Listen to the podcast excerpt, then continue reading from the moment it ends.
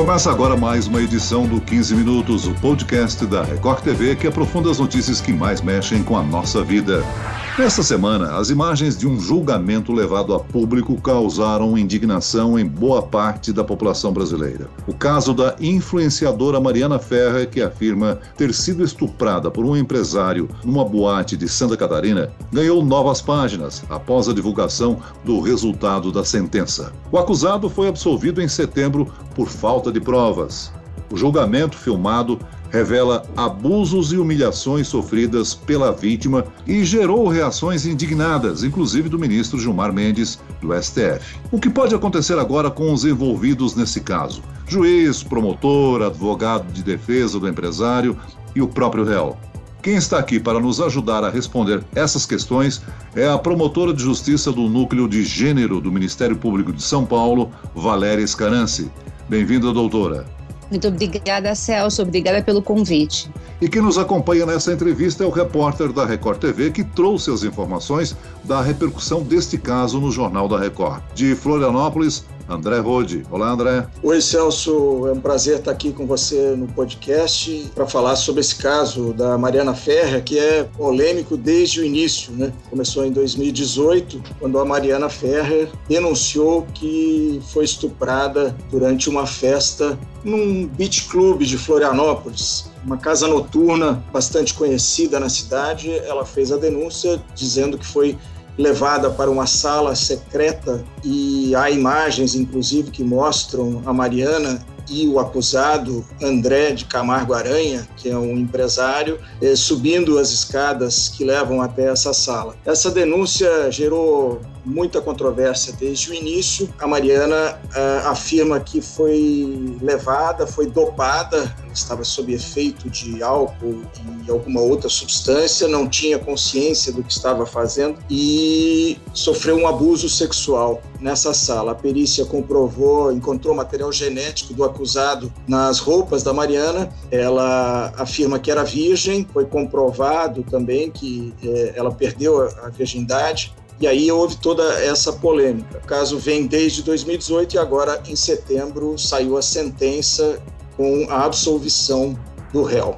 Agora, as cenas registradas nas filmagens desse julgamento foram realmente fortes, né, André? Você pode descrever um pouco mais como foi essa sessão do julgamento? É, no, no, no trecho, nos trechos que foram divulgados, são, eh, os trechos são chocantes. O, o, advogado de defesa, Cláudio Gastão da Rosa Filho, um dos advogados mais é, requisitados aqui em Santa Catarina e mais caros também, que foi contratado pelo réu, ele humilhou a Mariana Ferrer, apresentando fotos de trabalhos dela como modelo, é, dizendo que ela aparecia em poses ginecológicas, basicamente dando a entender que ela estava é, tentando se aproveitar dessa situação para aparecer, para ganhar mais seguidores no Instagram. Uma humilhação muito grande que chamou, chamou atenção. E outra coisa que chamou atenção também foi o fato de que o Ministério Público mudou de posição durante o processo. O Ministério Público inicialmente fez a denúncia e houve uma troca de promotor, e o promotor que entrou no caso considerou que não havia provas contra, apesar da prova pericial ter encontrado material genético do acusado nas roupas da vítima, o Ministério Público pediu absolvição do réu por falta de provas. E aí surgiu essa expressão que está gerando muita polêmica, que é a expressão estupro culposo. É preciso deixar claro que nem o promotor, nem o juiz usaram a expressão, até porque é uma tipificação penal que não existe, mas essa expressão ganhou grande repercussão porque na argumentação o promotor de justiça, Tiago Carriço, faz uma argumentação nesse sentido, dizendo que teria havido o estupro, mas o acusado não teve a intenção. E isso gerou ah, essa polêmica com a expressão estupro culposo, viu, Celso? Ô, André, deixa eu perguntar à doutora Valéria. É o termo que está causando a revolta nas redes sociais. Estupro culposo. Ou então o estupro sem dolo. quando não há intenção de estuprar. A pergunta que eu faço para o doutor é: existe isso no meio jurídico? Como é que alguém pode cometer estupro sem querer? É, essa expressão ganhou bastante repercussão, como foi bem salientado. Houve uma argumentação de que não havia dolo, intenção. É, é um termo meio jurídico, é o que a gente chama de erro de tipo. É um erro que incide sobre alguma circunstância do crime. Então, o que se argumentou? Que o autor do crime, no caso, não tinha consciência do estado de vulnerabilidade teria é, tido um erro, como se fosse um erro de fato sobre essa circunstância. A única alternativa pela lei, caso se concluísse assim, seria o estupro culposo. Como não existe, a pessoa é absolvida. Casos como esse, de mulheres que disseram que são vulneráveis, que estão embriagadas, estão dormindo, que foram dopadas, para esse tipo de estupro de vulnerável, que é previsto no Código Penal, no artigo 217-A, com pena de 8 a 15 anos, eu nunca vi na minha vida de promotora de justiça, especializada em violência contra a mulher, esse tipo de argumentação. Mas por que causou tanta espécie esse caso? Justamente em razão da argumentação utilizada nas manifestações do Ministério Público e na decisão do Poder Judiciário. O vídeo do interrogatório ele é muito incômodo, né? A gente tem constantemente a impressão de que a, a, a influenciadora digital, a Mariana Ferrer, está sendo mais julgada do que o próprio acusado. Esse tipo de humilhação às vítimas, principalmente em casos de estupro, durante as audiências, é uma prática comum e nós apenas não temos conhecimento ou é, esse caso é uma exceção? Lamentavelmente, infelizmente, esse caso não é uma exceção. Muitos advogados, a estratégia de defesa é atacar a vítima. Talvez não de uma forma tão ofensiva, tão direta, mas fazendo insinuações quanto ao comportamento da vítima e etc. Essa postura da defesa, por exemplo, de apresentar fotografias da vítima, isso acontece em vários processos, não só de estupro, mas processos que envolvem violência doméstica até feminicídio. É uma prática odiosa, inadmissível se colocar a vítima no banco dos réus, mas é uma prática que é um espelho, é um reflexo da nossa sociedade. A nossa sociedade é machista, discriminatória e ainda julga as mulheres pela sua honra. E esse machismo, ele é estrutural e estruturante. Então, ele está em todas as estruturas da sociedade. Há pouco tempo atrás, só dando um exemplo disso, grande parte da população, ouvindo uma pesquisa, disse que se a mulher não se comporta direito, a mulher não pode reclamar que foi estuprada. A nossa sociedade não declara que é machista, mas é machista. E a gente vê esses reflexos em todos os lugares, inclusive, por vezes, em alguns processos. Pela condenação, o acusado foi absolvido por falta de provas que indicassem o estupro. Doutora, a vítima apresentou muitas provas, como imagens de câmera de segurança, exame de corpo de delito. Indicou também a realização do ato, que mais faltou como prova para a condenação do empresário. Acho essa pergunta extremamente pertinente. Celso, eu não posso fazer uma conclusão em relação ao caso concreto, mas o que eu posso falar é genericamente sobre o que são provas e a importância dessas provas em crimes de estupro. Em primeiro lugar, eu queria dizer o seguinte: é muito raro, é exceção da exceção, da exceção, da exceção haver um laudo pericial positivo. Exemplo, eu nunca tive na minha história de promotor, e eu atuei muitos anos com todos os processos de estupro da capital, uma prova pericial tão contundente. Então, essa prova pericial, ela tem um aspecto importante porque ela é feita por expert, por pessoas que são imparciais. É uma prova em regra que leva a um convencimento. Um outro aspecto para a gente salientar é que o depoimento da vítima, segundo todos os tribunais, segundo todos os estudiosos, doutrinadores, deve ser considerado como uma prova. Às vezes as pessoas dizem, ah, mas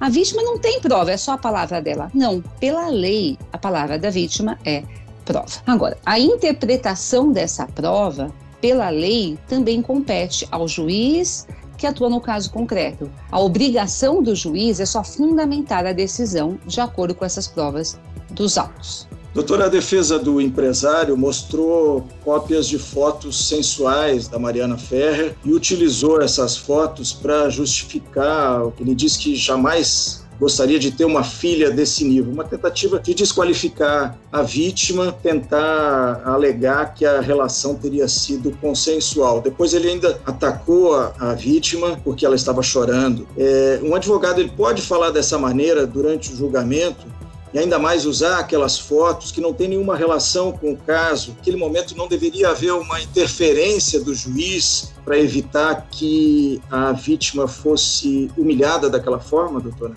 Pois é, é, realmente acho que todas e todos nós ficamos estarrecidos é, com essas imagens, com esse ataque pessoal. Antes de responder a sua pergunta, mencionar, dizer que existem leis que protegem a vítima no nosso país. Ninguém nesse país, nenhuma instituição, ninguém está autorizado a desrespeitar essa dignidade da pessoa humana. O que fazer? Nós precisamos que os nossos tribunais se manifestem e imponham limites a esse tipo de prova. Essas provas, essas manifestações têm que ser consideradas ilícitas que contrariam a Constituição Federal. Então, o que me parece é que, nesse momento, o caso Mariana é um espelho da nossa sociedade. Então, a nossa sociedade tem que se mobilizar para que fatos como esse não se aconteçam, para que o direito de defesa não seja absoluto, não possa ser exercido a qualquer preço, qualquer custo, inclusive atacando pessoas. Em relação à postura das autoridades presentes, elas já estão sendo investigadas, apuradas, não compete a mim fazer essa avaliação, mas eu posso falar de uma forma genérica sobre o que diz a lei. A lei diz que a vítima deve ter a sua intimidade, a sua honra, a sua imagem preservada. Como promotora de justiça, nos processos em que eu atuei, por vezes esse tipo de ataque acontecia. Eu, como promotora de justiça, eu pedia para constar em ata e interferia nas perguntas. Doutora, o que fazer em casos em que o exame de corpo de delito não indica a presença de álcool ou drogas no sangue e também não há testemunhas que possam provar o estupro? Muitas mulheres podem passar por essa situação diariamente e se veem acuadas pela justiça. O que, é que elas podem fazer? Como voltar a confiar no sistema judiciário? Celso, acho que essa pergunta é uma, traz uma reflexão super importante, porque a reação da sociedade mostra que as coisas estão mudando. Existem inúmeros projetos, pessoas que acolhem, mas esse tipo de orientação é importante. Então, nenhuma prova no processo penal, no processo, é absoluta, nem mesmo a perícia. Vamos supor que os vestígios da substância ou do álcool tenham desaparecido a embriaguez, a inconsciência, pode ser demonstrado por outras provas, como testemunhas e até o depoimento da vítima. Não existe uma, um pressuposto para que a vulnerabilidade seja demonstrada por uma perícia. Embora a perícia, justamente por ser feita por órgãos oficiais, imparciais, tenha um peso importante. Em relação a esse caso, o que me chama a atenção em relação à perícia, os peritos dizem que a perícia não é contundente. Ou seja, que essa perícia, ela poderia não detectar ou alguma substância química ainda não catalogada e que cada organismo metaboliza de uma forma diferente substâncias. E essa perícia apresentou resultado negativo, inclusive para álcool, sendo que todas as provas apontam que a Mariana havia tomado pelo menos uma dose de bebida. Aparentemente, o organismo dela metabolizou rápido o álcool como outra substância. O que me parece só é que se deveria ter se atentado para esse ponto. Se foi negativo para o álcool, que é inquestionável, que havia ingerido, também pode ter sido negativo para outra substância eventualmente ingerida. Como é que a senhora acha que os órgãos de controle, como a OAB, o Conselho Nacional do Ministério Público, a corregedoria, as corregedorias, devem proceder, é, não só nesse caso, mas em outros casos que muitas vezes a gente não toma conhecimento. Eu acho que, primeiro, seria importante um posicionamento do Supremo Tribunal Federal, por exemplo. Esse posicionamento firme do Supremo deveria existir, isso deveria ser levado até o Supremo Tribunal Federal, ou até mesmo o Congresso poderia se manifestar, poderia aprovar uma lei né? Aqui já fica uma sugestão para quem estiver ouvindo, disciplinando o que pode e o que não pode ser feito no processo. Em relação aos órgãos, o que é importante? Então, também seria importante haver um sistema de controle, de ouvidoria em relação à postura de profissionais, para estabelecer o que se pode e o que não se pode fazer no processo. Essa atitude do ministro Gilmar Mendes pode render alguma discussão dentro do STF? Sim, eu acredito que o caso da Mariana, nós não temos uma Mariana no país. Nós temos centenas. Isso tem que render uma discussão no STF. Acho que é o momento oportuno para que o STF se manifeste, o STF assuma um posicionamento, porque você tem como base lá, da Constituição, a dignidade da pessoa humana. Muito bem, nós chegamos ao fim desta edição do 15 Minutos. Eu agradeço a participação e os esclarecimentos da promotora de justiça do Núcleo de Gênero do Ministério Público de São Paulo, Valéria Escarance. Obrigado, doutora. Obrigada pela oportunidade de estar falando com vocês e eu convido as ouvintes, ouvintes para que façam uma reflexão. Agradeço também a presença do repórter da Record TV, André Rodi. Eu que agradeço, Celso, obrigado. É, e agradeço também a, a doutora Valéria pelos esclarecimentos. Obrigado. Esse podcast contou com a produção de Homero Augusto e dos estagiários Andresa Tornelli e David Bezerra, sonoplastia de Pedro Angeli. Eu, Celso Freitas, te aguardo no próximo episódio. Até amanhã.